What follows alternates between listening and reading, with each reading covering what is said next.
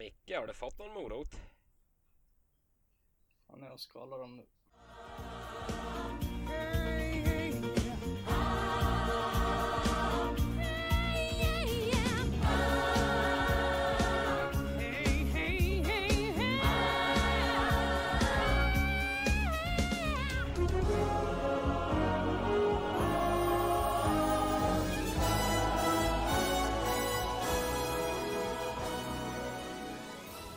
Välkomna ska ni vara till ett nytt avsnitt av Red Army Sverigepodden avsnitt 94 med mig Emil. Med mig har jag också Mikael och Rasmus. Välkomna!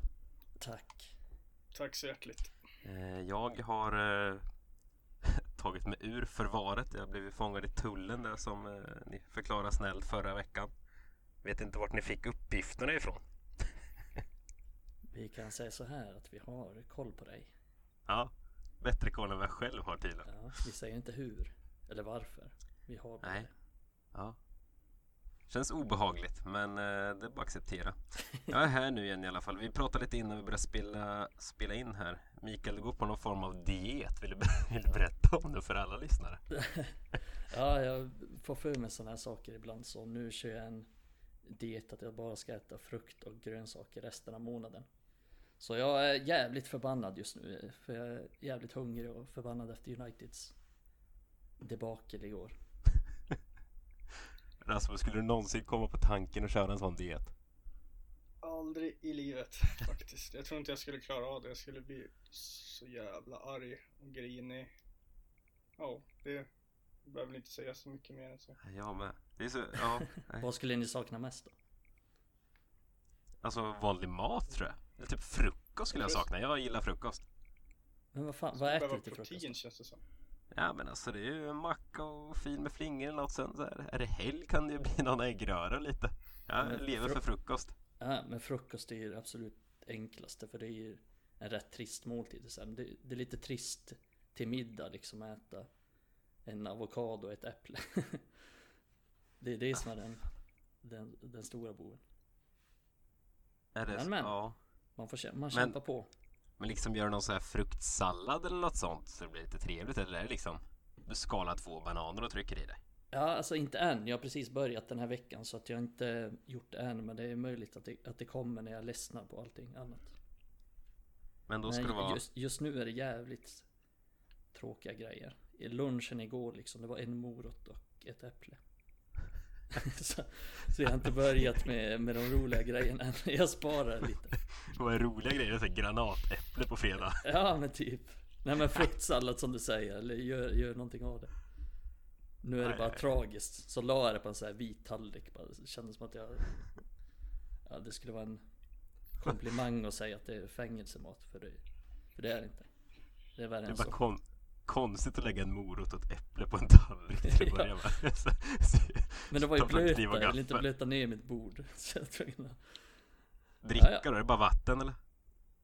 Eh, nej, jag dricker citronvatten. Oh, hej! Måste vara kreativ.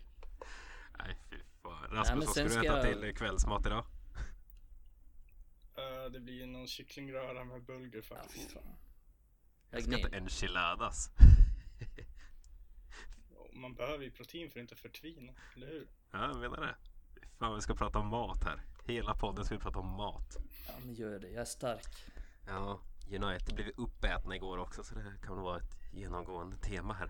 Eh, nej, vi väl kanske komma in på United. Eh, det har faktiskt spelats två matcher sen, eh, sen vi hörde sist tänkte jag säga. Jag var inte med som sagt, men eh, Ana var med er.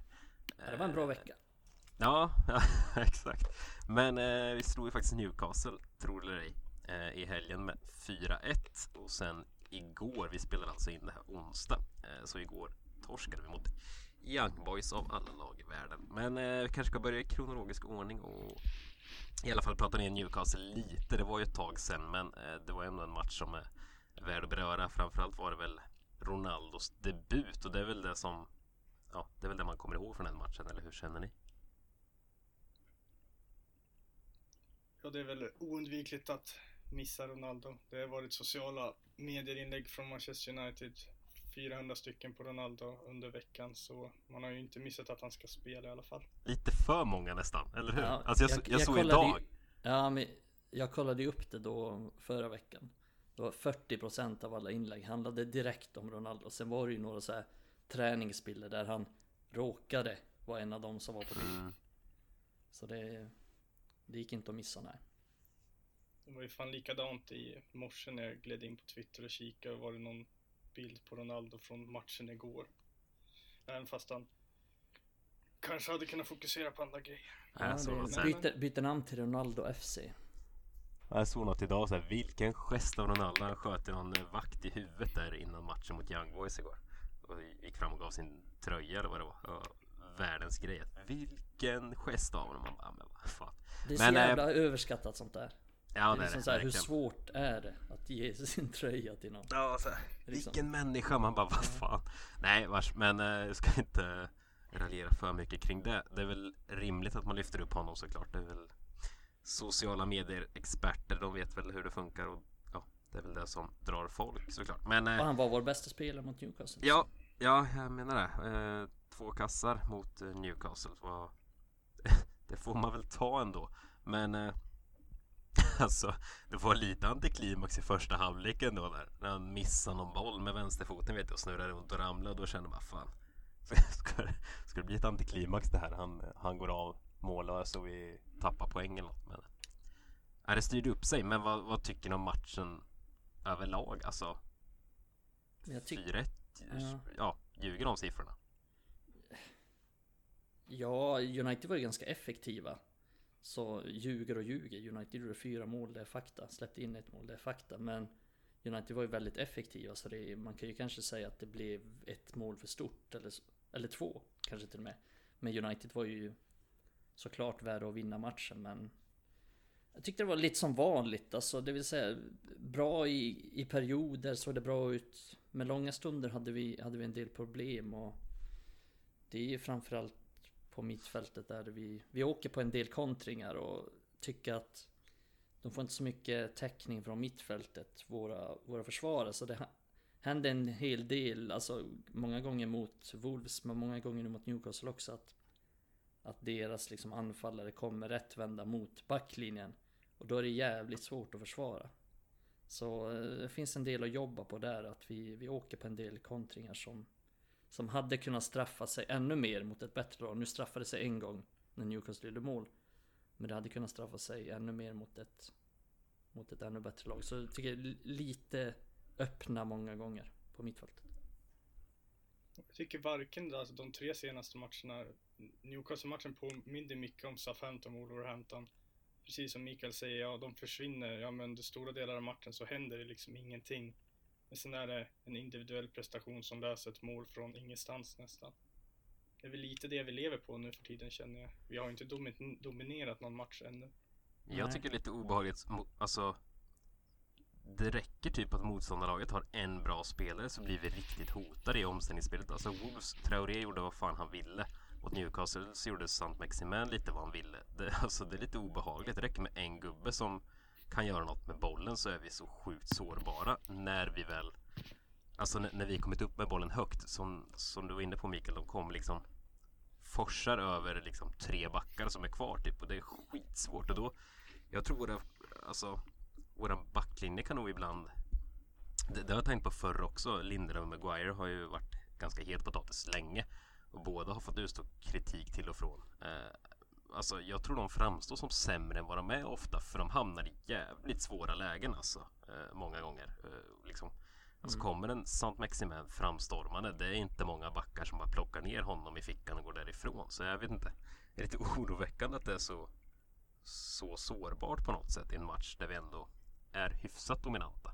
Mm. Nej men det, det tvingar ju mittbacken att ta beslut och det tvingar ju dem att liksom göra någonting åt saken och det blir en svår sits som du säger för att de måste ju antingen, okej, okay, ska vi pressa upp? Ska vi falla av? Ska jag gå på honom? Ska jag falla av? Eller liksom, ska jag markera han? Eller de hamnar i en svår situation när de behöver ta flera beslut som behöver vara korrekta. För tar de inte rätt beslut så åker vi på ett mål och det såg vi på målet Newcastle gör. Då tar vi lite fel beslut där i backlinjen och Och, och det är inte bra såklart, men det, det kan ju hända. Men det är, det är ju liksom Det är därför de hamnar i den situationen. Vi blir jävligt sårbara bakom. Men då tycker jag ändå att mittfältet mot Newcastle funkar bättre än det gjorde mot Wolves. Till exempel. Så jag tycker ändå att det, det Sjukt nog så såg det lite bättre ut på mittfältet. Men det är ju fortfarande inte bra nog riktigt. Men det men det, det räcker oftast i den här typen av matcher mot den här typen av motstånd att vi har den kvaliteten så att vi kan Vi hittar mål ändå och, och ganska många mål också så att det blev ju komfortabelt i slutändan men Ja mm. det, det kommer behövas förbättring därför att vi har inte mött något Riktigt bra lag, alltså alla Wolves, SA-15, Newcastle Alla de är ju tippade och kommer förmodligen Hamna på nedre halvan också Så att det är ju det är inget riktigt bra motstånd vi har mött där, men vi har ändå haft lite problem emellanåt. Jag tycker ändå det var en bra reaktion efter Newcastles mål. Nu ja, men när de väl kontrade in 1-1 tidigt i andra halvlek så fortsatte United bara anfalla och då kom ju målet till slut, precis som det gjorde nu. Mm. Mm. Lite som mot Leeds också. Bli, ja, precis. Men vissa matcher då har det kunnat ja, men stått 1-0, 1-1 och sen händer det inte så mycket och sen men vad var det, sa 15 vi fick med oss ett turligt mål på slutet liksom. Eller det kanske var mot Wolves, ja, sak samma. Exakt, sak samma. Ja, nej, det var mot Wolves där, ganska i slutet. Säger lite sak samma, det så här. Ser likadant ut hela tiden typ. Men jag tänkte, jag tänkte fånga upp där du var inne på förut Rasmus. Alltså, det att vi, vi det finns inget riktigt spel utan vi, ja, vi har många matchvinnare i truppen. Jag, jag tänkte faktiskt ha det som en punkt här eh, efter Newcastle-matchen i det här poddavsnittet. Men sen blev det att vi spelade in efter Young Boys och då kände jag att jag får nog stryka den här punkten. Eh, för jag tänkte efter Newcastle så här. Alltså, för jag tyckte inte det fanns något ordentligt ordnat spel i den matchen heller. Även om vi var dominanta så... Nej, nej, utan det var som tidigare. Man litar på våra eh, matchvinnare så att säga. Och det har vi väldigt många.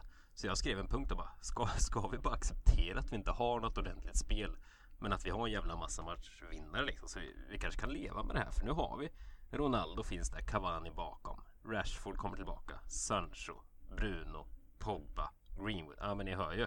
Det finns så många matchvinnare. Så jag var så här, nej.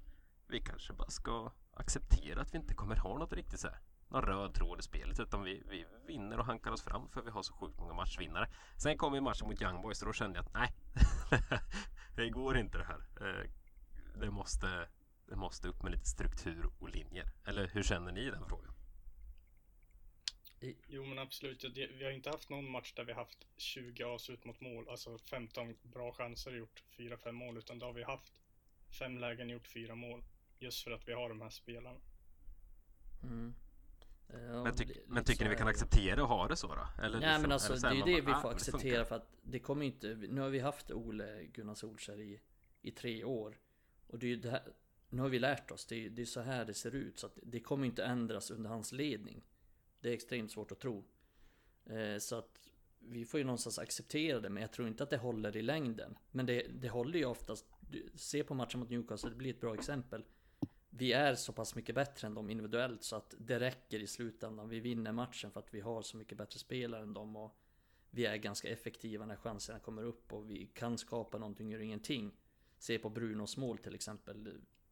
Ta bollen och så liksom sätta den i krysset. Vi har den kvaliteten så att vi kommer undan med det oftast. Men, men i längden liksom för att vinna de största titlarna vinna liksom de största ligorna. Då krävs det någonting mer än det. Och det är väl det som är liksom Oles uppgift att skapa men som han inte riktigt har gjort. Han har gjort mycket bra men det har han inte riktigt lyckats med. Men jag tänker, kan... Sen kan vi inte vara beroende av de här insatserna varje match. Visst, det är världsklasspelare men vi måste skapa fler lägen för att det inte ska behöva så här sjukt snygga mål för att vi ska lyckas vinna en vanlig Premier League-match. Ja, nej, men mm. jag tänker vi kan glida in lite på Young Boys-matchen. För, för det är samma tema så behöver vi inte ja, hålla isär matcherna på så sätt. Men alltså, alltså, tror ni det var Oles tanke igår med när det röda kom? Vi hade 1-0. Det var en tydlig defensiv approach eh, därefter. Alltså, tror ni han liksom han litade på att ja, men jag har kvar Bruno, Pogba, Ronaldo på planen. Det är lugnt. De gör någon kasse till på individuella grejer. och så kan vi ligga lågt och liksom bevaka det här. Kan det varit så han tänkte? För det fanns ju ingen plan. Nej, jag, Men det måste ha varit tanken liksom. Alltså jag har svårt att se något annat. nej, jag, jag har svårt att se liksom vad, vad han tänkte. Förmodligen så tänkte han väl att ja, men vi leder med 1-0 och nu försvarar vi resten av matchen. Eh, mer än så vet jag inte vad han tänkte. För det fanns ju ingen tanke för med... fan Young Boys från Schweiz. Det är så att den tanken. Jag håller ju med dig att det måste varit så han tänkte. Men alltså. Ja, alltså okej så om vi hade mött Bayern München och hade 1-0 och vi tog rött kort. Då hade jag, herregud, går det en sjubackslinje? Men alltså, det var Young Boys. Det är liksom, de är inte jätte, okej de är väl bättre än allsvenska lag, men inte jätte, jättekraftigt bättre. Liksom Hammarby var typ i klass med Basel som leder schweiziska ligan just nu. Det är så här. Ja men fan. de är väl inte bättre än vad Malmö är, Young Boys. De är väl ingen Nej, jag tror bra faktiskt inte På. Ja. Så att, nej det är ju... Jag förstår vet du. Förstår om Juventus tagit rött kort igår mot Malmö vid 1-0 ledning. Gått ner som United. Nej, det finns inte på kartan att det händer ju.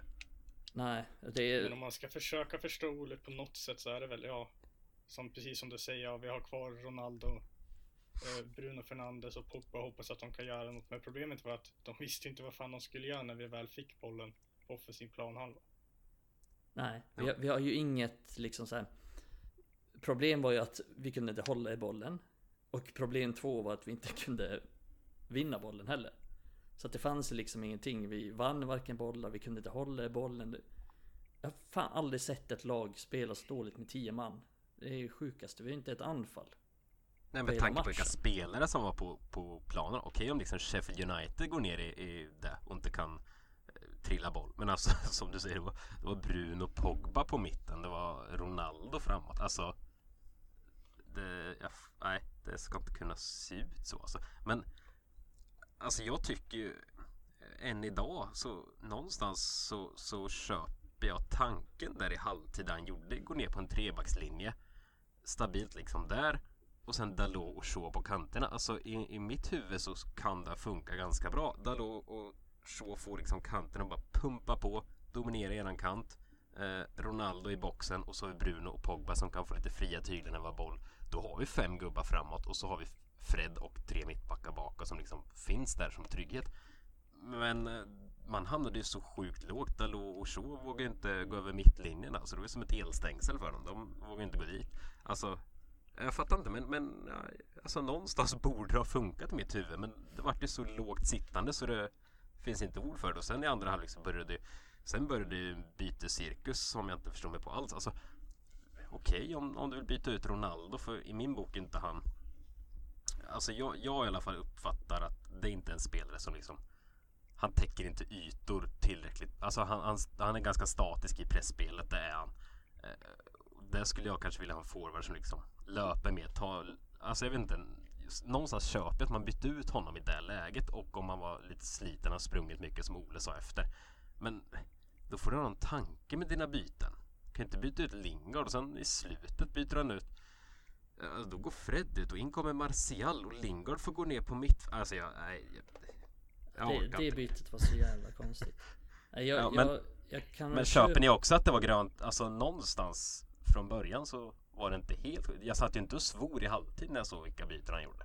Nej, så jag kan ju tycka att trebackslinjen var väl helt okej. Sådär, jag hade inte gjort det, men det var väl inte katastrof. Jag hade nog kört på med fyrbackslinjen faktiskt. Och... Men jag tyckte ju främst det var på innermittfältet där liksom att vi, vi kan inte få tag i bollen, vi vinner inte bollen, vi kan inte hålla i bollen, vi kan inte spela bollen. Så att jag hade nog bytt ut Pogba ganska tidigt och, och inte Bruno då för Bruno är ändå en jag skulle ändå hävda att han är en större matchvinnare än Pogba och framförallt så springer han mer och mer intensiv och jag ser inte riktigt vad Pogba skulle bidra med så mycket om vi backar hem med hela laget och, och med det med det sagt så skulle jag ju nog haft kvar van de Beek faktiskt och kört med liksom ta in Matic och få in Matic, Fred och van de Beek på innermittfält och kan vinna lite bollar och kan liksom hålla i bollen lite. Så och så skulle jag ha Bruno och sen kanske jag, jag håller med dig där om, om Ronaldo för jag skulle bytt ut honom Kanske direkt i halvtid för att Han är som du säger, han är ingen bra pressspelare och han är Liksom så här, när inte United har så mycket boll då kommer inte han göra så mycket nytta Och han såg ganska sliten ut så jag hade bytt ut honom ganska tidigt och lagt in kanske Martial eller Greenwood som striker och sen haft Bruno bakom. Så att man får någon form av spets, något form av hot. Men framförallt hade jag täppt till centralt på mittfält och det är det som blir så jävla snurrigt på slutet. Han tar ut Fred och in med Martial liksom. Vad fan händer? Vi har ju knappt kvar någon inne mittfältare. Det är ju bara Det är bara massa spelare överallt på planen. Som inte vet vad de håller på med, som inte vet vart de ska vara. Så jag tyckte det var... Ja, han gjorde... Han gjorde kanske inte rätt byten. Men framförallt så var det väl liksom att vi inte verkade ha någon koll på vad vi skulle göra om vi så det fanns ingen förberedelse. Om laget liksom får en utvisning. Det fanns ingen tanke. Det var ingen som visste vad de skulle göra. Det var ingen som visste hur vi skulle spela. Så att allt kändes... Kändes som att man kom på det där och då. Helt enkelt. Och det, det är för dåligt. Man ska vara förberedd på de här situationerna. Mm. Jag håller ju med dig Emil där. Jag var inte heller orolig i paus när de drog in Varan och spelade med tre mittbackar. Men grejen var att det skapades ju ingenting i början där första 20 minuterna. Sen blev det 1-1. Då kanske Ole skulle ha tänkt att ah, det här funkar inte, vi kan inte ligga på den här fembackslinjen. Får de väl ta ut Lindelöf, sätta in ja, en annan mittfältare istället och spela 4-4-1 på slutet. Jag menar, han kan inte fortsätta på samma sätt om man ser att det inte funkar. Men det var ju det som det blev. Det blev så här, vi har ingen boll och vi kommer inte upp i anfall. Och reaktionen på det var ju att ta in ännu mer defensiva spelare. Ta in Matic istället för eh, Bruno, ta in Lingard istället för eh, Ronaldo, då blev det ännu mer defensivt och ännu mindre chans till anfall. Så det blev ju bara jättekonstigt. Jag, mm. jag köpte också när det röda kortet kom så köpte jag också att ja, men plocka ut Sancho. Dels såg han ruskigt blek ut. Vi kanske kan komma in på det senare. Men han såg väldigt blek ut igen Sancho. Eh, och det behövdes ju såklart få in eh, Dalot som högerback. Så det var så här, ja men det här blir rätt nice. Då blir det en diamant på mitten tänkte jag. Fred eh, som defensiv spets, eh, Pogba, van de Beek på, ja, på sidorna och Bruno som offensiv spets. Tänkte det här blir rätt bra, kan vi liksom hålla dem på utsidan i, i försvarsspelet och så har vi bra kreativitet på, på mitten där. Men då vart det ju en rak, eh, ett rakt mittfält med Bruno på någon form av högerkant och, och Pogba på vänsterkanten. Så uppfattade jag det i alla fall och det tyckte jag också var så här. Jag vet inte, flera spelare som hamnar i positioner de inte är vana vid. Jag vet inte, fan jag tyckte bara det var bara konstigt. Jag köpte bytet men då, då hade jag i alla fall spelat någon form av, av diamant. För det är mitten man vill försvara tänker jag när man är en man mindre. Lämna kanten om någonting. Mm. Så här, och sen om du har fem byten också så använd dem. Så här, funkar inte det du gör i paus och ändå tre byten kvar att korrigera. Det kändes som Ole riktigt inte visste vad fan han skulle göra. Det var ju min spontana känsla för ser man att det inte funkar och ändå är 30 minuter kvar på klockan då har man ju tid att göra en förändring. Mm. Mm. Ja, det var ju det han, lite som jag sa innan, det kändes inte som att han riktigt visste vad han skulle göra. Det kändes som att Ja nu fick vi ett rött kort, vad fan gör vi nu? Liksom att ja. hela tränarstaben kollar på varandra, vad fan gör vi nu? Vad fan händer? Och, och spelarna vet ju, vet ju liksom inte heller hur de ska agera, verkar det som. Så att men, men, vi har ju sett det tidigare när United fick en utvisning mot Tottenham till exempel. Det var ju kaos då också. Så att det, det verkar inte finnas någon riktig tanke med hur man ska spela med, med en man mindre. Och det är ju en av liksom alla taktiska brister som finns.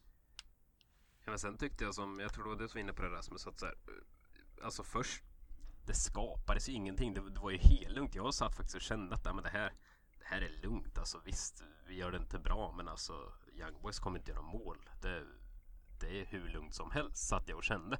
Men så kom 1-1 och man liksom fortsatte med den här sjukt defensiva approachen. Alltså vi, vi maskade. Vi mötte för Young Boys. Så liksom på något sätt implementerades ju truppen också, alltså ut och spelarna på planen att håll i 1-1 här nu. Det är fortfarande Young Boys. Vi är en man mindre visst, men herregud, gå framåt, gör någonting. Men det var så här, vi är skitnöjda om vi får med oss 1-1 härifrån. Det, det är något, det är typ det jag stör mig mest på av allt. Visst om, om Ole gör efterblivna drag, men alltså måste ju vilja vinna mot Young Boys borta. Det är sex matcher i ett gruppspel i Champions League. Det går inte liksom... Jag fattar inte. Det stör mig nästan mest på av allting. Att man gick inte ens för en seger när det stod 1-1 och det var liksom en halvtimme kvar. Så man var så, äh, vi softar vidare, vi tar 1-1 så, så är vi nöjda. Nej, usch. Smålagsmentalitet. Ja, men verkligen. Men eh, Ska vi gå in på lite, lite spelare kanske? Eh, finns en del att prata om tycker jag. Alltså Van Bissaka, vi kan inte göra en podd här dagen efter utan att, utan att prata om honom. Alltså jag, jag tänkte faktiskt skriva tre tankar eh, efter matchen igår redan. Innan han tog sitt röda kort så satt jag och funderade på att jag ska skriva om Van Bissaka. För jag satt och funderade på, alltså vi, vi har ett riktigt, riktigt bra lag på pappret. Startelvan var verkligen, alltså det, det var klass på varje position. Eh, bänken, fantastisk bänk. Alltså, kolla på spelarna vi hade på bänken en sån här match. Alltså, det, det är högklass på den här truppen nu. Och så satt jag och tänkte, ja men alla här kan verkligen lira boll som är på planen. Men så kom barnet till Van Bissaka ett x antal gånger. Och som Adam beskrev någon gång att det är som att han har klövar istället för fötter. Alltså det, det är verkligen så det ser ut. Alltså, nej. Han håller inte. Sen tog han det här idiotiskt röda kortet och ja, det var ju som vi, som vi nämnde lite någonstans är det lite tragikomiskt att det är efter en usel touch som han får för långt ifrån sig så, så blir det ett rött kort av det. Men vad, alltså, vad landar ni i? Du, jag och Adam, Mikael, vi, vi pratat många gånger här i Potter om att ingen av oss är så värst förtjust i, i Van Bissaka. Så det vet vi redan. Men är det läge för Diogo Dalot att få chansen på riktigt? Vad tycker ni? Ja, alltså, jag tycker inte det. Jag gillar ju inte Dalot. Alltså jag har ju aldrig gjort det. Jag tycker han är lite för, för slö, inte tillräckligt explosiv. Han är också det, han är inte jättevass framåt. Och Van Bissaka är ju en mycket bättre försvarsspelare än vad Dalot är. Så jag tycker inte riktigt att han är redo att konkurrera på samma sätt som om, om vi säger att vi hade värvat in Trippier. Då vet vi att vi får en, en spelare som håller hög klass och verkligen som är beprövad också. Dalot är fortfarande, ja, han gjorde en helt okej okay säsong i Milan, men han har inte så här, han har inte gjort, visat att han kan så mycket. Nej, det var inte direkt så att de ville köpa in honom. Milan efter den säsongen så, så han, eh, han slog ju inte liksom glöd på Serie A, det gjorde han inte. Men jag tycker väl egentligen att Alltså AVB trots sina enorma svagheter som vi alla vet om så tycker jag att han är, han är ju bättre än Dalot. Eh, men det är ju helt klart en position i laget som kan förstärkas. För jag håller med dig där Rasmus att Dalot, jag tycker egentligen inte han är bra på någonting. Tycker varken han är bra offensivt, tycker han inte han är bra defensivt heller. Jag håller med om att han är ganska slö, liksom inte särskilt explosiv heller. Och ser inte riktigt någon framtid med honom. Och jag tror att hade United haft, liksom, hade United kunnat köpa in eh, Trippier, då hade man sålt Dalot på en gång. Eh, om man fått in något bud så att jag ser inte att han har någon direkt framtid i United. Han är kvar nu bara för att vi har ingen annan högerbacksreserv. Och han kan väl säkert funka i en, i en match mot Newcastle hemma. Det kan han säkert, men jag tycker inte att han är bättre än Van Bissaka och jag har svårt att se att han konkurrerar ut honom.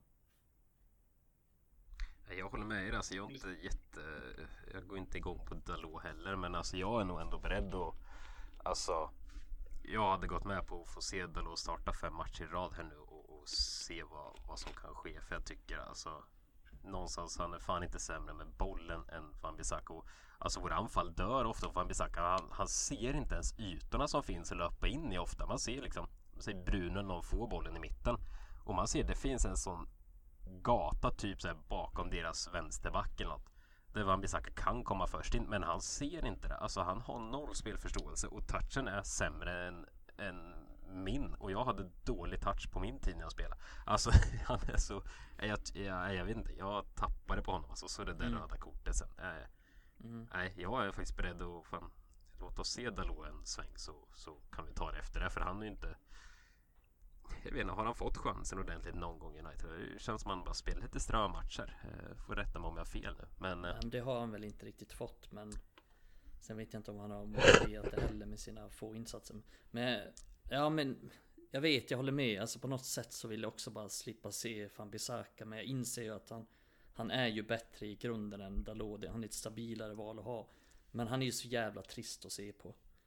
Det är ingen, ingen United-spelare. Det är ju det är sådana här små grejer hela tiden med honom. Typ när han tar emot en boll så Går bollen lite bakåt istället för att den går lite framåt. Ja. Ni fattar liksom så här, det tar lite extra tid varje gång ja, lite, han ska göra någonting. Det är lite ABC som man lärde sig liksom när jag var 12-13 man liksom började öva touch på riktigt. Liksom, ja, mm. när, när, man spelar fotboll. Att här, flytta bollen i första touchen, liksom skapa dig själv en yta. Det, det finns ju inte det. Liksom, lägg upp bollen för, för din andra touch på ett bra... Alltså, jag Ja, precis, det är det han är dålig på. Ja, Och men det är det som inte. liksom Det blir hack i hela spelet man märker tycker jag många gånger att Spelare i laget drar sig för att spela ut till honom bara Nej fan det är fan Bisaka Byt kant istället Det är också som i juniorlagen när man hade sån här tjockis på ytterbacken som man inte vill ge bollen. Alltid Det kanske- ytterback också Ja, jag var Säger ytterback jag på som min är själv ytterback ja, säger någonting om oss kanske. Ja det kanske är Ja. Men vi kan väl förvänta oss att få se mer av Dalot i alla fall. Han kommer ju, Van Bissaka fick en match avstängning så han kommer ju behöva spela nästa match mm. i Champions League och då kan han inte sitta på bänken fram till dess. Men vad kan vi tro? Ligacupen och sen få en match i Champions League så får vi väl se vad det blir. Jag har inga förväntningar men han kan ju alltid överraska. Det vore ju trevligt om man kan överraska i det offensiva spelet där vi har som sagt inte haft så jävla bra nytta av Van Bissaka. Nej. Nej för det finns en lucka där Det är ju liksom Vi snackade om det tidigare Vi har en jävligt bra trupp och vi är bra på de Allra flesta positioner Utom inne mittfält kanske Så är vi jävligt vassa helt enkelt och Det är ju en position i framtiden som man Kommer kunna förstärka Mm. Men lite trött att prata om värvningar och så. Jag är ju mm. ja, spyr lite på det här med värvningar och så. Men alltså en defensiv mitt nästa år och en högerback då eh, då är truppen i det närmsta komplett skulle jag säga. Men eh, Förutom nej, vi ska inte. Ja, han, ja, men han, han tillhör ju inte truppen trots allt. Eh, kanske skulle vara bättre att slänga in han, han styr bara allting som händer i Ja, ja, gör han där? Viktigaste position Ja, är det märkliga scener alltså. Men eh, Donny van de Beek måste vi prata om också. Han fick till slut en start. Det är så många som har tjatat att kan han inte få en start på sittande mittfält? Och nu fick han det bredvid Fred. Med liksom de bästa av de bästa framåt. Eh, sen blir han Stackarn offrad i halvtid och får gå ut. För, ja. Stackarn, jag kan se hans Oh, hund jag, tyckte så synd om honom någonstans igår. För jag tyckte, mm, ni får säga vad ni tyckte också, men jag, jag tyckte van de Beek gjorde en, en ganska bra första halvlek. Eh, Mm. Det, jag, jag läste någonstans att de var 100% i passningsspelet, det vet jag inte om jag fått bekräftat, men, men Nej, jag tror han missade Han missade någon pass Han satte typ 18 av 19 passningar Ja, eller okej. något sånt Ja. Ja, men det var stabilt i alla fall. Mm. Däremot någonstans säger den passningsstatistiken någonting också, för jag tycker det är lite för mycket hängslen och livrem och så här, har han läge att visa sig i en liten svår situation så tycker jag ofta då, då gömmer han sig lite. Eh, och, och så hittar han bara väldigt enkla ytor och där spelar enkla passningar. Det är mitt problem. Men med det sagt, eh, alltså herregud, det är inte så att han spelar sig längre ifrån en startelva. utan Jag tyckte han gjorde det helt okej i alla fall. Eh, vad, vad tycker ni? Men det är ju en klassiker när man inte får spela så mycket. Då, då kommer man in liksom och känner att ja, fan jag måste spela safe, jag får inte göra bort mig nu. Så det är väl lite det han, han känner kan jag tänka mig. Han känner ju inget förtroende så han känner att han Han behöver spela ganska säkert och han behöver inte göra några dåliga saker för annars blir han utbytt. Men det blir ju också hans fall som du säger. Det blir ju att han inte vågar testa någonting. Men i den här matchen så hade jag haft kvar honom för jag tyckte precis som du att han gjorde bra ifrån sig så jag hade nu kört, som jag sa innan, jag hade nu kört kvar med honom och tagit in Matic och ha Fred också. Ha liksom Matic som ankar och sen låter Fred och van der Beek jobba Jobba över hela mittfältet liksom och sätta press och vinna bollar och spela sig ur och sådär. Men det Men det vill inte Ole. Han är Han är snabb på att offra Donny, det är han. Men precis som du sa, jag menar, han spelar kanske lite tråkigt, väldigt säkert också som ni båda säger, men jag, jag gillar det på ett sätt så här. Han spelar, ja men nu spelar han i en hyfsat defensiv mittfältsroll, då behöver man kanske inte ta så här jättemycket risker i passningsspelet, utan kanske är det bättre att ligga på 18 av 19 passningar som är, ja, enkla passningar som de flesta kan slå, men samtidigt så blir det ju inget, det blir inte många felpassningar av det och det kan ju vara skönt med tanke på att vissa andra mittfältare har en tendens av att slå bort bollar. Så skulle man få in det, ja men få in Donny i en startelva kontinuerligt så skulle jag inte ha något emot att han spelar så pass säker. Det finns andra spelare som kan slå de här riskabla längre passningarna. Mm. Jag, jag håller med om det, bra, bra poäng för jag tycker inte Problemet liksom i United i sig, det är inte att vi har spelare som inte slår dem, för det har vi. Vi har flera spelare som slår, försöker slå avgörande bollar och som försöker slå de svåra. Framförallt Bruno, framförallt Pogba. Så att det, det kan nog vara bra med balansen att få in en som, som spelar ganska säkert och kan hålla i bollen. Och speciellt i den här matchen mot Young Boys.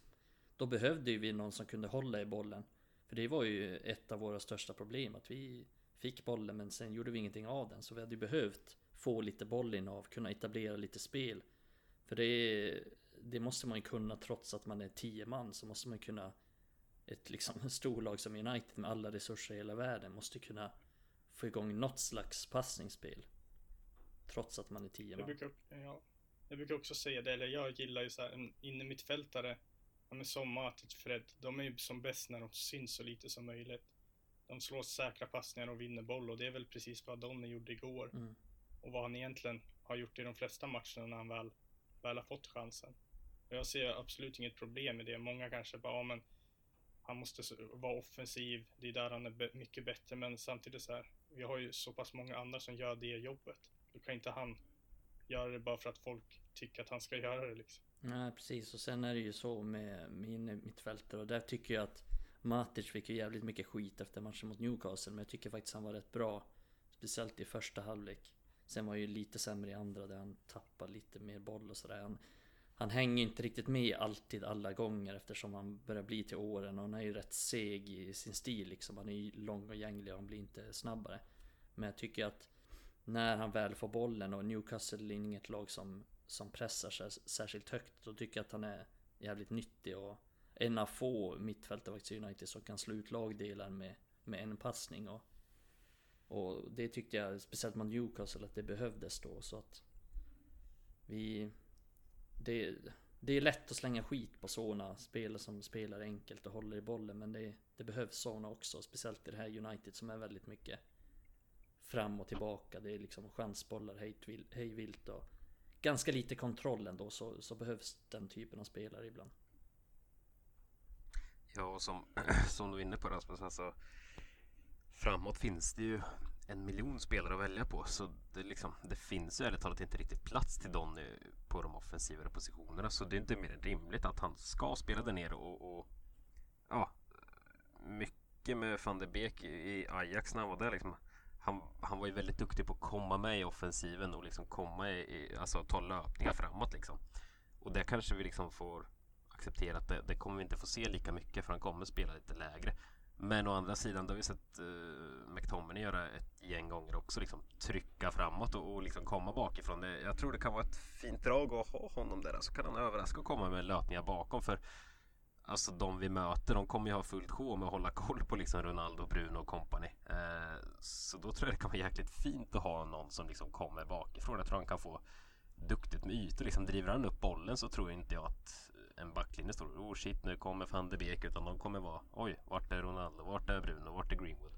Så nej, jag tror han kan vara riktigt fin där bakifrån. Sen är det viktigt vem man har bredvid sig. Jag skulle inte vilja se van de Beek och, och McTominay tillsammans för det tror jag blir för mycket same same för McTominay vill gärna också liksom trycka framåt så det tror jag inte hade funkat men nej, jag positiv insats av, av van de Beek ändå, det får vi väl säga. Eh, offrad återigen men han lär väl kunna få speltid här eh, framöver fortsatt annars äh, det vore märkligt om Ole bara att han inte får något förtroende framöver alls heller. Eh, vi har lite mer att eh, avhandla från, eh, från matchen igår så ska vi vända blad och eh, ta oss an West Ham. Men eh, först, jag hörde rykten om att Mikael behöver trycka en morot så vi, vi tar en liten paus och så återkommer vi strax.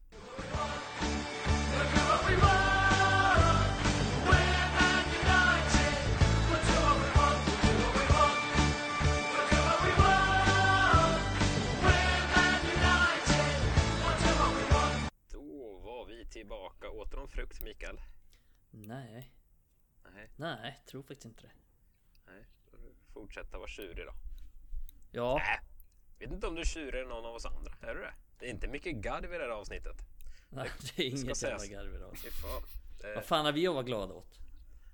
ja, det är inte mycket va? Jag vet inte. Fundera nu. Nej, Nej.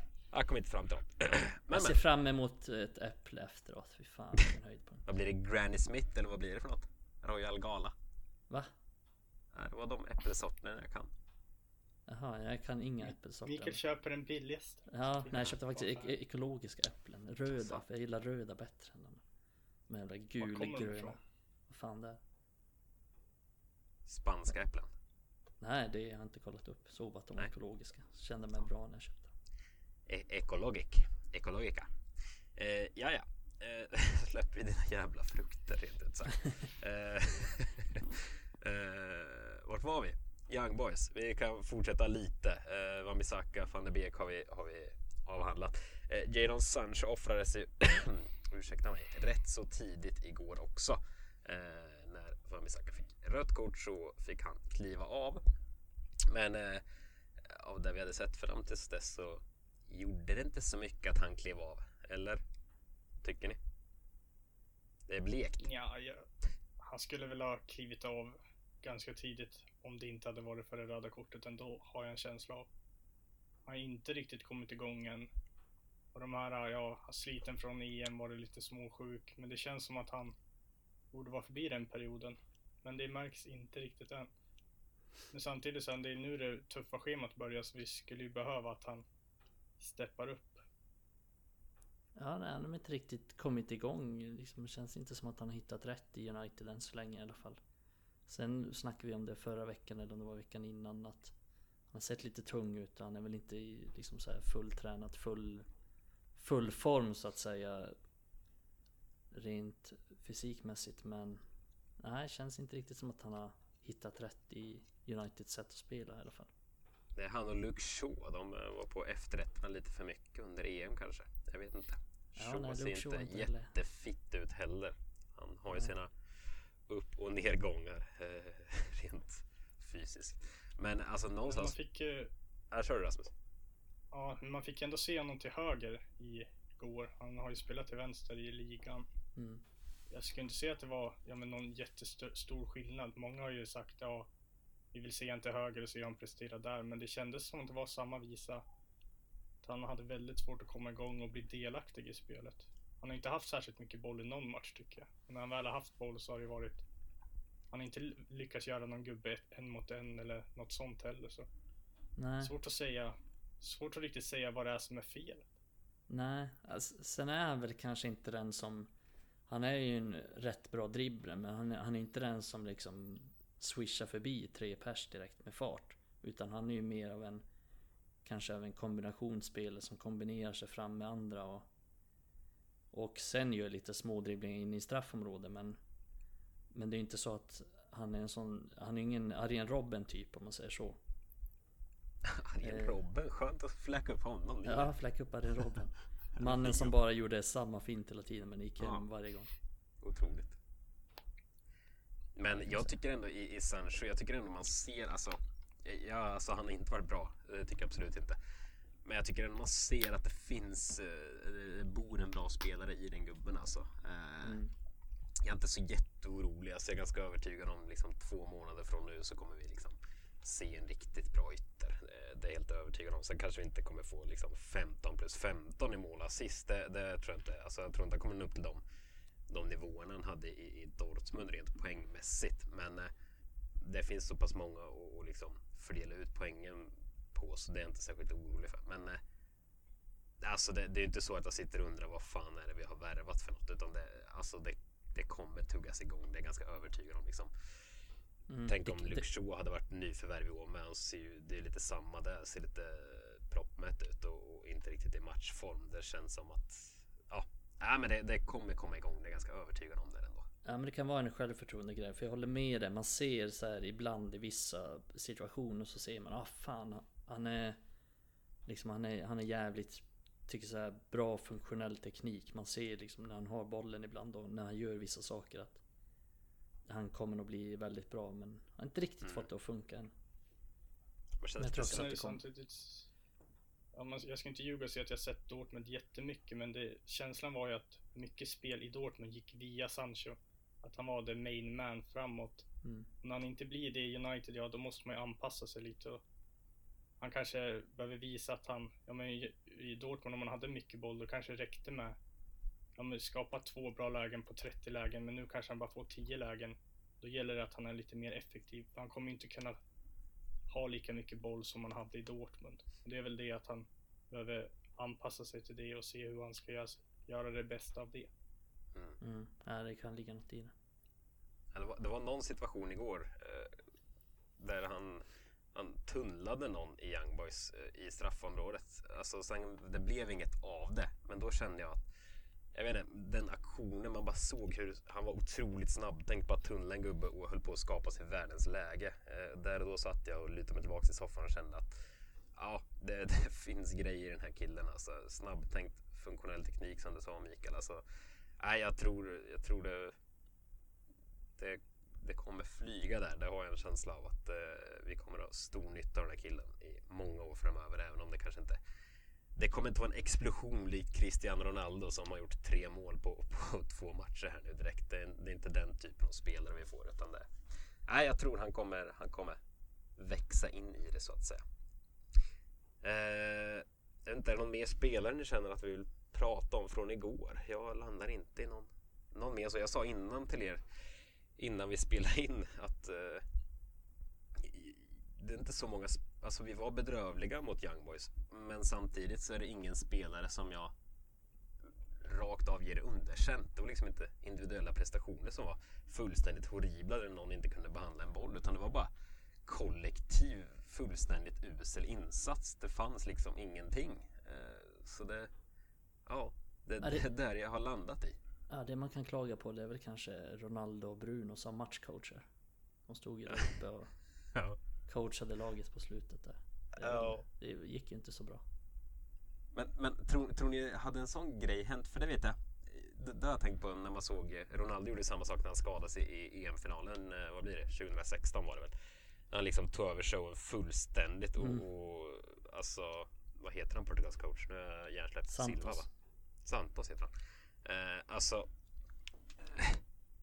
det han känns inte så auktoritär. Alltså det, man har ju sett ner lite på, på honom sen dess. Okej, ah, Okej, Ronaldo bara steppar in för han känner att jag gör det här så mycket bättre. Lite så, den känslan fick jag igår med när det var så att han stod där bredvid Solskjaer. Det, det hade ju inte hänt om, om det var någon annan tränare, liksom Ancelotti eller alltså någon lite mer pondus, Klopp, Guardiola, Tuchel. Alltså, det hade inte hänt då att en spelare ställer sig upp och liksom kör över. Utan jag, jag, Solskär går att köra över, Santos går att köra över och det är fan deppigt någonstans. Det är jättefint att han lever sig in så Ronaldo, det, det är liksom inget mot honom. Men, men det måste bli stökigt. Här kommer en spelare som kommit till klubben för en vecka sedan och står och skriker ut order. Ronaldo Solskär FC. borde Ja men Solskär borde det liksom så här. Nej, eh, vi har raka linjer här Ronaldo. Sätt dig. Jättefint att, att du är med här och, och vill. Men alltså, du ska inte stå och skrika ut grejer här för vi har koll på det. Nej, jag vet inte. Det är Fint av Ronaldo att han vill, men jag tycker det, det är ett minus hos Solskär. Alltså att det, det ska inte se ut Samtidigt så. kanske det så här, ser värre ut än vad det är. Jag tror inte Så det har någon vara. större inverkan. Rent, alltså sista fem om någon står och skriker vad det ska göra så. Ja, det, det hade ju inte funkat oavsett. Nej. Nej. Nej det, nej det hade det inte. Det spelar ju liksom ingen roll om, man står där, om han står där och gapar eller inte. Men det är mer intressant ur den synpunkten att vem är det som bestämmer det här laget? Man får ju lite så här Zlatan och Hamrén-vibbar. Mm. Att eh, Ronaldo kanske bestämmer mer än, än vad han borde. Och det blir lite intressant. Det var, när byttes han ut? Det var ju typ en kvart kvar kanske. Ja, Lite mer tror jag till och med. Jag vet inte. En kvart 20 eller någonting sånt. I alla fall så Som jag sa innan, jag hade bytt ut honom tidigare för att han bidrar inte så mycket i spelet när, det, när man är en man mindre. Och speciellt på slutet där tyckte jag han såg ganska trött ut i andra halvlek. Så det kan ju också påverka liksom. Vågade han inte byta ut honom tidigare? Det kan ju också vara, vara en sån grej där. Om vi till exempel Donny, ja det är inga problem att byta Nej. ut Donny när fan som helst. Han hade inte tagit ut Han Ronaldo. skulle kunna liksom. göra, nej. Han skulle kunna göra som det blev för Moise Keane Everton, byta in Donny 70 byta ut honom i 82 Ingen skulle tycka att det var något problem. Men Ronaldo kan man inte byta ut tidigare än 70 minuter för att blir det, blir det jobbigt. Mm. Ja, men jag undrar också lite så här nu efter matchen liksom. Jag hade velat veta vad Ronaldo tänker efter den här matchen. Förlora mot Young Boys liksom och tänka om det blir Det är det som man tänker om det, om det blir så jävla som förra säsongen att vi hamnar i Europa League liksom. Ska Ronaldo och Rafael Varane spela Kommer till United, då ska de spela i Europa League. Det, Fy fan. det är bisarrt att, att tänka på det. det en blir för liten, mörkt. en liten brygga över till, till eh, kommande matchen. Nu har vi, nu har vi West Ham eh, gånger två faktiskt. West Ham borta på, på söndag i ligan och sen är det West Ham hemma på onsdag i Carabao Cup heter den fortfarande va? De ändrar ju namn på ligacupen emellanåt. Jag tyckte, det, jag tyckte om den hette Carling Cup. Det var fan min. Det var, det var tidigare. Men på tal om, om det här med, med Ole och vem är det egentligen som bestämmer? Eh, vi var inne på det, eller Rasmus du touchade där förut, att spelschemat kommer bli oerhört tufft framöver. Eh, och, och, det är tätt matchande. Eh, vi är överens om att truppen är väldigt bred nu. Eh, alltså, det går att rotera. Jag säger inte att man ska rotera som Guardiola gör i City, för han roterar ju som man inte vet vad. Eh, men det, kommer behöva roteras. Det funkar inte att Maguire spelar eh, 100 matcher på en säsong. Det funkar inte att Bruno gör det. Alltså det måste snurras lite på ett bra sätt. För, för vi har så pass många spelare. Vi så van de Beek kan komma in. Det, det förändrar liksom inget. Eh, startar inte Sancho, startar Greenwood och så vidare och så vidare. Cavani kan komma in. Alltså vi har bra spelare överallt. Men vågar Ole sätta ner foten? Alltså om Ronaldo, Bruno, Maguire vill spela. Visst fan spelar de då? Eller tror ni att Ole där går in och är äh, Ronaldo, du sitter den här matchen? Jag Nej, tror inte det. Nej, alltså vi, vi brukar ju säga det här i podden att vill Maguire spela så får Maguire spela. Och som vi var inne på nyss så, så ser man ju redan de tendenserna med Ronaldo när han står vid linjen och coachar. Och när han kanske inte blir utbytt så så tidigt som han kanske borde blivit i den matchen. Jag vet inte. Men nej, jag kan verkligen se Ole spela med Maguire och det är hans favoriter känns det som. Maguire, Bruno Fernandes, Ronaldo förmodligen. Eh, så de tre tror jag kommer spela väldigt, väldigt mycket och allt som oftast. Det är talande tycker jag att det är Maguire som startar mot Young Boys och inte Varann. Mm. Men det är så här, enda, ja, enda chansen jag ser för att de skulle kunna vila någon match, det är att United, ja men nu när det är ett tufft spelschema, om vi ser de tio kommande matcherna att de vinner, vinner alla tio och har lite spelrum i både ligan och Champions League. Det är väl enda gången Ole skulle våga peta dem. Det skulle bli så här, ja, fem torsk, två kryss, tre vinster och det är väldigt kritiskt läge. Då kommer de få spela alla matcher oavsett liga. Eller cup. Mm. Och det är ju förmodligen så det kommer se ut också. Det är inte så att vi kommer Nej. ha gjort klart Liksom fått klart, vunnit gruppen i Champions League med tre omgångar kvar. Så att det, det kommer nog bli tufft hela vägen in både i ligan och Champions League. Och, så att jag tror att de kommer spela det mesta. Men jag tror det kan bli lite problematiskt i år också nu när vi har så pass bred trupp som vinner på. Eh, alltså förr om åren så att säga. Alltså Daniel James accepterade att sitta bänk sex matcher i rad. Eh, alltså Greenwood tidigare accepterade att sitta sex matcher i rad. Alltså det, det, det var en annan grej. Nu, alltså ska Cavani inte få starta på sju matcher i rad? Han kommer, ju, han kommer inte acceptera det. Greenwood är så pass bra nu så, så han kan ställa krav. Det finns säkert någon agent där bakom. Han verkar kanske lite, lite mjäkig på så sätt, eh, Greenwood. Men alltså, det finns väl någon agent eller någon som knackar på hans axel och säger att nu jävlar, du ska spela för du är bäst här. Han kommer nog inte acceptera Sancho invärvad. Han kommer inte vilja sitta bänk. Pogba, alltså Rashford kommer snart tillbaka. Kommer han sitta bänk? Lingard har väl någonting att säga till om kanske. Äh, kanske inte. Men... Efter den här matchen. Nej, men alltså van de Beek, hans agent har redan varit ute och svingat. Alltså, Dalot kommer säkert, ja, Dalot kommer köra ihop om inte han får spela. Alltså Lindelöf kommer säkert köra gamnacka. Alltså Henderson kommer bråka om inte han får spela. Alltså, Fan vad du är positiv nu.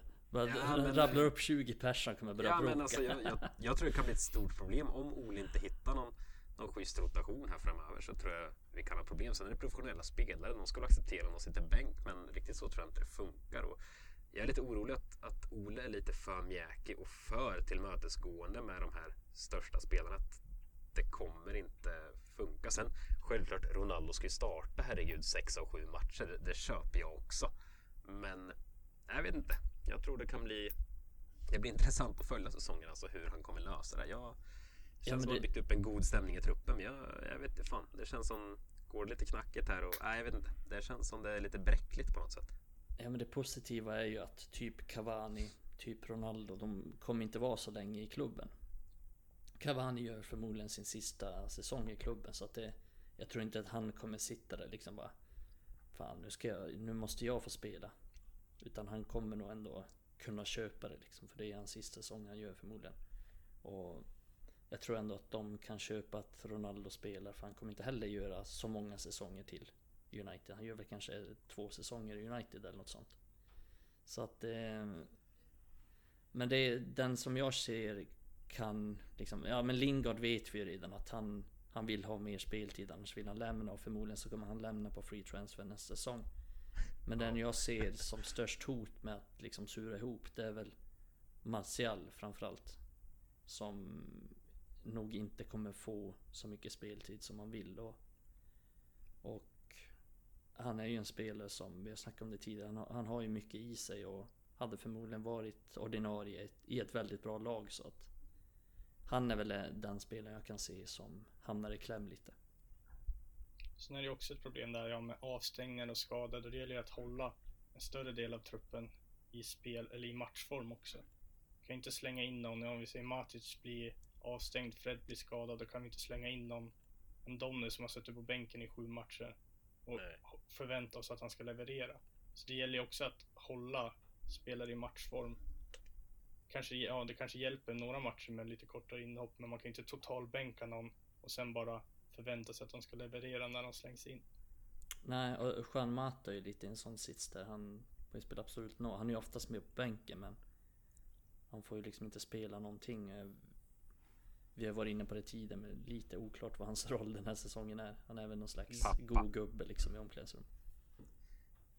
Ja, ja men alltså spelschemat hårdnar ju nu alltså och det är två matcher i veckan hela tiden här. Alltså nu spelade vi tisdag, söndag, onsdag, lördag, onsdag, lördag.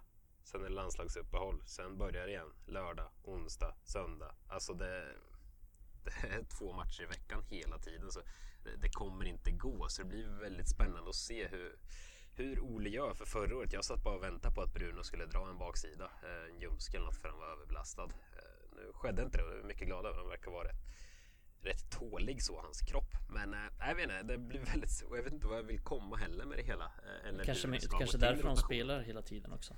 Bruno, Ronaldo, Maguire, de är ju väldigt sällan skadade också. Så att Så är det ju. kanske finns ett case för att de orkar spela hela tiden också. Ja, men det känns som det, det kommer vara en förändring mot, eller kommer behövas en förändring mot hur det, hur det varit tidigare. Och, jag vet inte, det, det är någonting som skaver i mig eh, kring det här.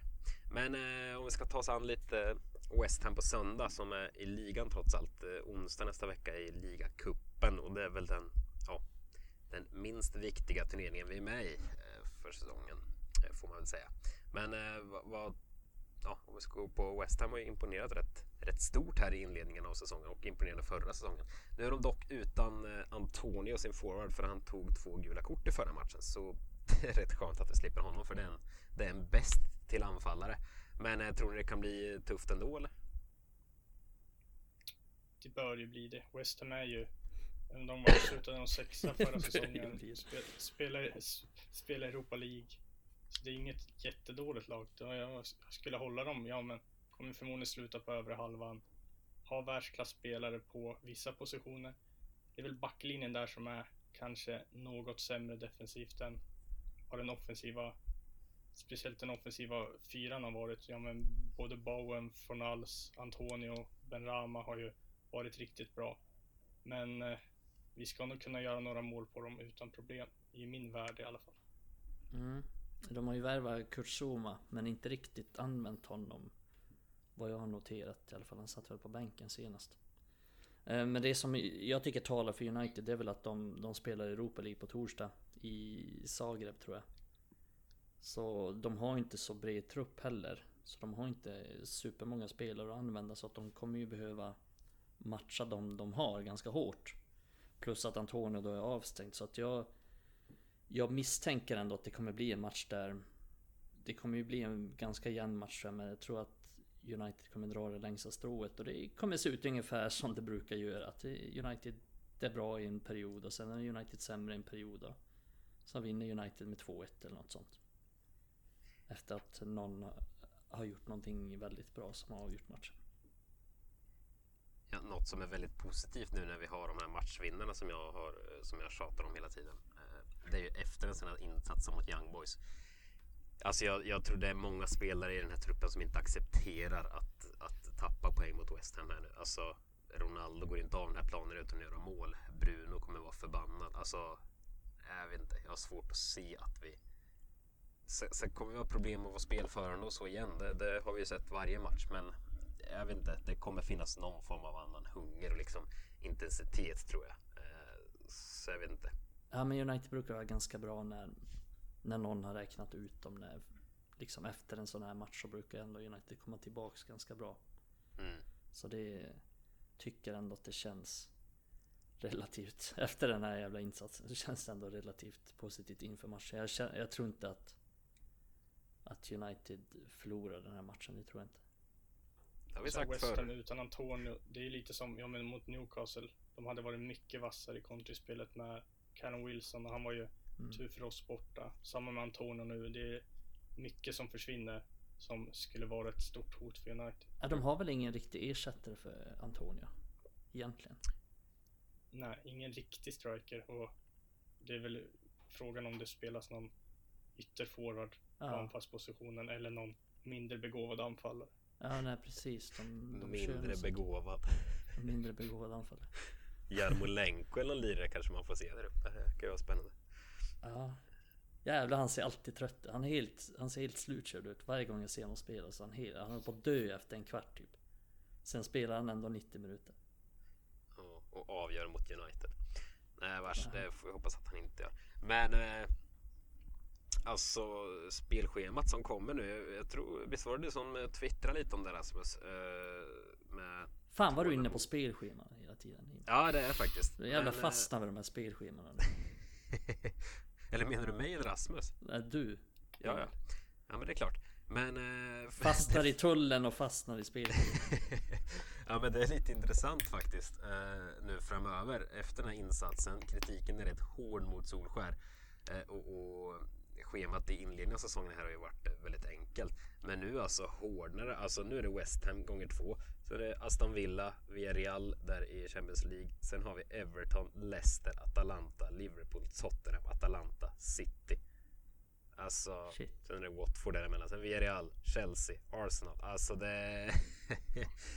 det kan gå fort ut för nu. Sen eh, vet vi av erfarenhet att eh, ja, vi lyfter oss ju oftast mot, mot bättre lag där vi slipper vara, förande i en match. Men hur långt tror ni tålamodet är med, med Solskjaer? Du raljerar lite på Twitter som sagt var eh, Rasmus. Men eh, vad, vad tror vi? Det har ju varit, det, det har ju varit så här innan, ja vi torskar någon Champions League-match. Vi torskar några matcher i ligan, sen lyckas vi ta poäng mot de här storlagen och så är vi bara åtta poäng efter Chelsea som leder ligan. Och så är det inget större problem. Ole lyckas ju alltid rädda upp de här dåliga insatserna med att göra bra insatser mot storlag och då glöms allt bort. Men tror du vi är där fortfarande? Jag, jag tror det har Jag tror- kommit till någon gräns nu ändå. Att så här, folk är så här, det spelar fan ingen roll. Vi studsar tillbaka till någon lägstanivå igen. Men jag tror inte att det, det jag tror, jag har väldigt svårt, jag är inte så positiv ska jag fan säga innan jag ser att jag kommer på något att säga men jag tror inte att vi kommer vinna så jävla många matcher av de här stormatcherna just för att det är så många på samma gång och då tror jag att Ole kan få lämna innan november är slut faktiskt. Ja.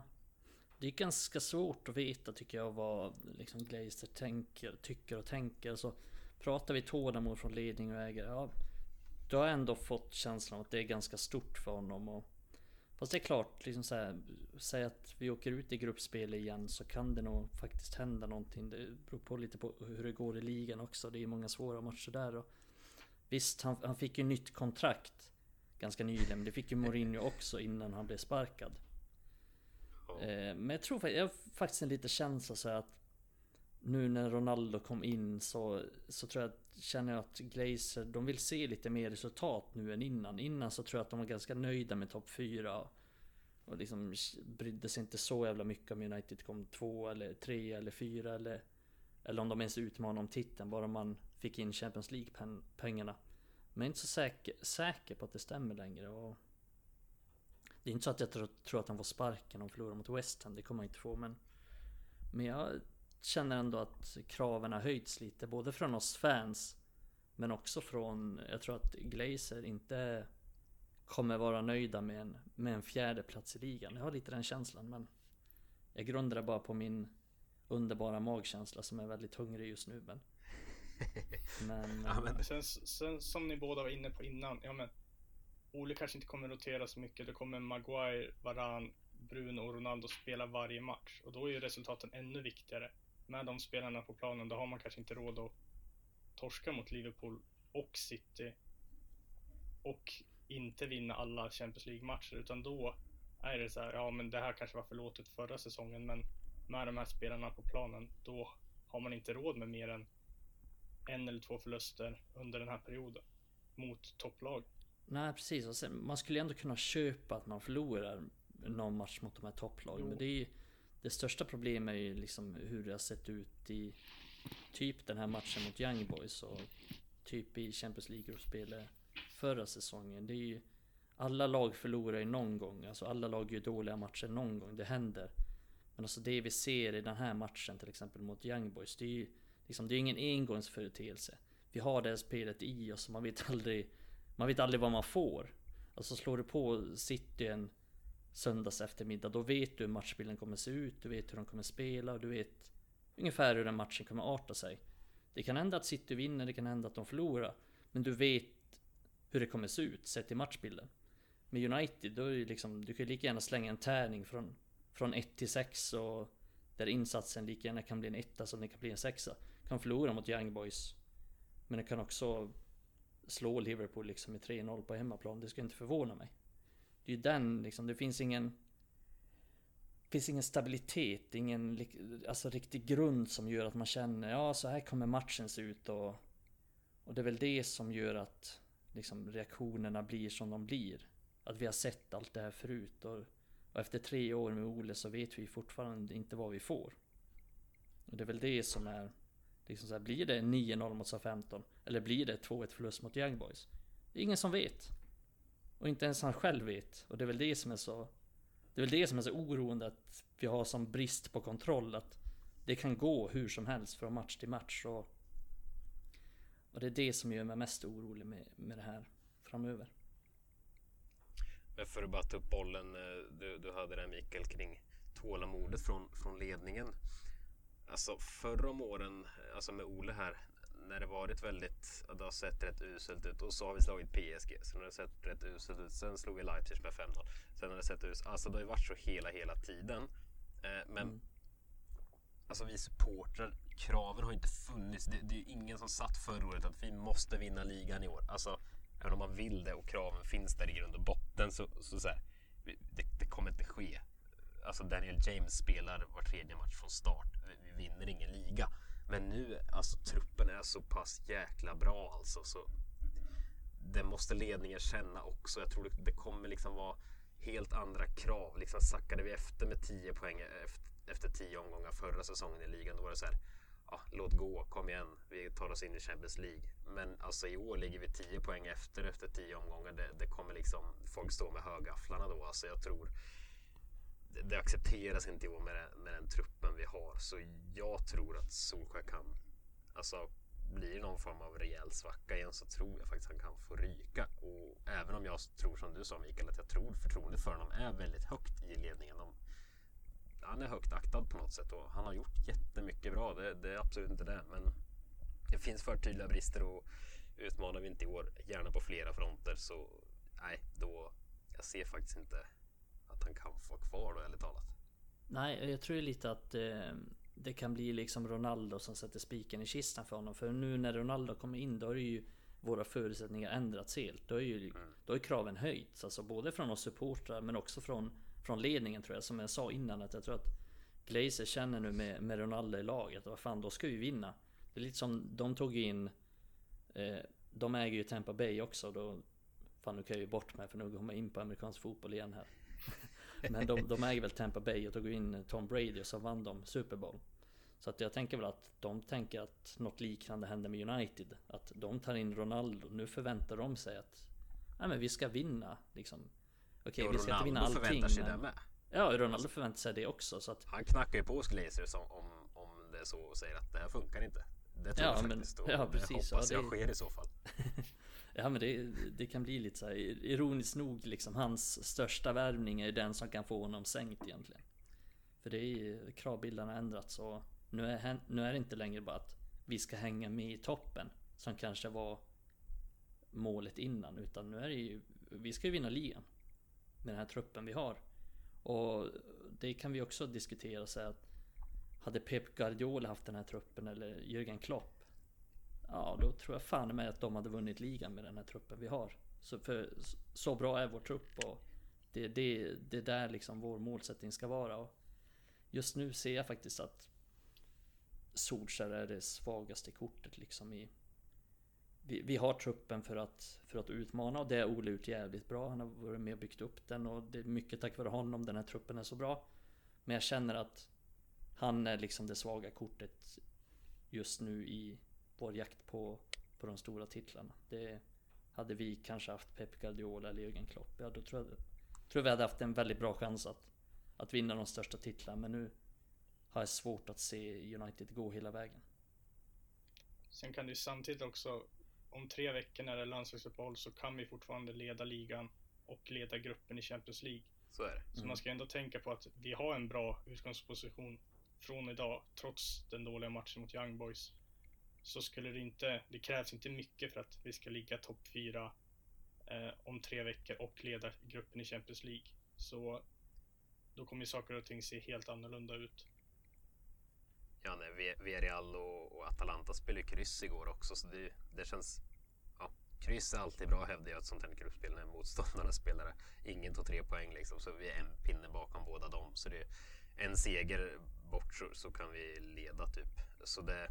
Ja men det... det Mm. vi ska inte ropa Nej, det- fan än liksom men, men Nej, det, det det ser så jävla illa ut. Och det, är liksom, det är inte att det var en horribel insats igår efter ett rött kort utan det är att det finns ingen idé, det finns ingen tanke som du som vi varit inne på. Det, det är liksom panik. Oj, nu fick vi rött kort. Vad händer? Vad händer? Vad händer? Nu måste vi lösa det här. Det fan, finns ju inget. Men vi har inte imponerat grund. spelmässigt. Alltså det, jag hade inte Nej. varit orolig. Alltså, det är det, vi, det är det som många säger nu. Att ja, men det här är en match liksom. Är, vi fick en utvisning och någon gjorde individuellt misstag. Det händer. Ja, klart. Klart det kan hända vilket lag som helst. Men det är ju det att vi så sällan spelar bra. Det är det som är det, det, är det, som är det oroväckande. Young Boys hade 19-2 i avslut. Jag tror det var det. Eh, Ja, alltså, vi, vi har inte spelat riktigt bra någon match den här säsongen. Det är ju delen mot Newcastle där vi var ja, rätt bra men alltså såhär SA-15, Wolves vi, vi har inte varit bra i de matcherna. Leeds var ju i och för sig bra mot men Det är Ja, men- Leeds också. Ja, Det är det, svårt att göra fyra mål. Det kan man ju göra när de spelar som de gör. ja men de spelar United i händerna.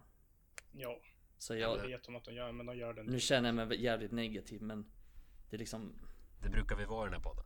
Ja men det, den matchen liksom Där vet vi vad, vad som händer och de spelar United i händerna. Jag ser inte det som en riktig värdemätare på det sättet. Nej. Nej men och, och, alltså matchen eh, här Young Boys, alltså det var Lingards felpass som gjorde att vi förlorade. Men det var inte Lingards felpass som gjorde att vi förlorade. Någonstans där vill jag komma till liksom. Man ska fan inte hänga stackars Lingard för det här. Det, ett par, Nej, tre sådana mål bjuder man på på en säsong. Liksom. Det blir ett par sådana baklängesmål. Det händer, det, det gör alla lag oavsett nivå. Men alltså, Young Boys var ju värda att vinna det här långt före det där. Så det är liksom Ja exakt, det är inte det det, är som är problemet. Nej. Nej. Så nej, fy fasen. Men jag, jag måste bara ta en sista grej här innan vi klappar ihop. Eh, vi har varit inne på, på truppen. När, när jag i, i veckan släpptes den här B-listan till Champions League för, för United där man får ha med fem stycken ungtuppar. Eh, och, och utöver det hade vi redan en 25 man stark trupp och när jag kollar på den här 25 manna truppen eh, plus Greenwood då, som var med i, i B-listan här får man väl lägga till. Eh, Alltså jag, jag kollar igenom hela truppen och, och förr om åren här har man alltid suttit och sett fyra, fem, sex spelare där man känt att vad fan, hur är den här gubben kvar i United? Men nu när jag kollar på den här listan, det var inte ett enda namn där jag kände att så här, ja men dra åt skogen, vad är det här för något? Det, det kände jag ändå någon tillförsikt i. Det, det fyller mig med glädje. Det finns en positiv framtid oavsett vad som sker. Det, det, Mm det värsta är att vi tuggar vidare i samma hjulspår. Det går bra, det går dåligt, det går bra, det går dåligt och Ole blir kvar. Eh, ingen mer än mig vill jättegärna att det ska gå skitbra för Solskär. Vi hittar någonting här och det går kalas. Kör på det. Men annars måste han väck. Fortsätter det så här så, så går det inte för vi har för bra lag. Det ska bara flyga nu. Alltså, den truppen vi har är, den är ruggigt bra. Den är hästlängder bättre än till exempel Liverpool som vi var inne på. Alltså, visst, de har toppspelare men alltså eh, djupet i den här truppen är så oerhört mycket bättre. Så det, vi ska inte vara långt bakom ett sånt lag. Det, Nej, vi, vi har jävligt bra trupp nu. Jämför med när van Gaal eller Mourinho tränade laget. Det är så jävla mycket bättre trupp nu. ja. Och det är ju som, som jag sa innan, det är mycket tack vare Ole. Men, men det är ju också att vi har en Vi har en jävligt fin framtid tror jag. Men sen Mm. gäller det att man får rätt på de här Liksom om vi, om vi ponerar att Ole får sparken till slut någon gång eller lämnar, han kommer ju lämna någon gång. Men då gäller det ju, det har inte ledningen gjort bra alltså. Anställningarna, Mourinho, felval. Fanchal felval, Moyes felval. Liksom, det- det har inte varit bra så att det är ju det som är det viktiga för truppen, den finns där. Och får man in rätt tränare, ja då finns det liksom ingen gräns. Då kan vi bli bäst i Europa igen. Mm. Ja, vi får se. Det blir spännande framtid, det säger jag varje avsnitt känns det som. Men det, det blir det faktiskt. Eh, så är det. Ja, här blir det frukt och grönt nu. Eh, det blir det definitivt. Det, Ja. Jag ska se vad jag hittar i kylen här. Det kommer bli en jävla besvikelse när jag öppnar. Tänk om Sancho och eh, Shaw kanske ska ta rygg på det och köra din frukt och grönt diet här. Så. Ja men de kan anställa mig som någon slags artist där så. Ja, de har Ronaldo där nu så det klarar sig nog ändå. Ja, de Vad sa vi? Vad lite- Vad ska Ta du äta. Rasmus? Kyckling ikväll? Ja, behöver protein till skillnad från Mikael. Jag är ju på gymmet. Gud vad gott det ska bli. Ja men jag går också på gymmet. Ja. Sen går jag hem och äter broccoli efter det. Jag går inte på något Mm. jävla gym. Så att våra lyssnare behöver känna sig dåliga. Jag går inte på gym heller. Heller. Nej, ja, men, på bibliotek. nej, jag tänker om några lyssnare inte gör det heller. Som att de känner sig dålig här. Man lyssnar och skäms. Utan, Nej, det, ja, det, be- ingen inte behöver skämmas för det för att man inte går på gym. Det är helt rätt faktiskt. Ni, Jag ni hatar mig själv för att jag går ändå. Man behöver inte gymma för att få en startplats av Ola. Nej, Det har vi sett. ett som är säkert. Nej, fan vilket deppigt avsnitt. Vi ber om ursäkt till alla lyssnare men jag tror ni känner med oss efter den här bedrövliga insatsen. Eh, Men vi glada och hoppas på, på ljusare dagar med start eh, West Ham gånger två. Eh, Vi hörs igen eh, någon gång nästa vecka. Ha det gott tills dess. Hej hej!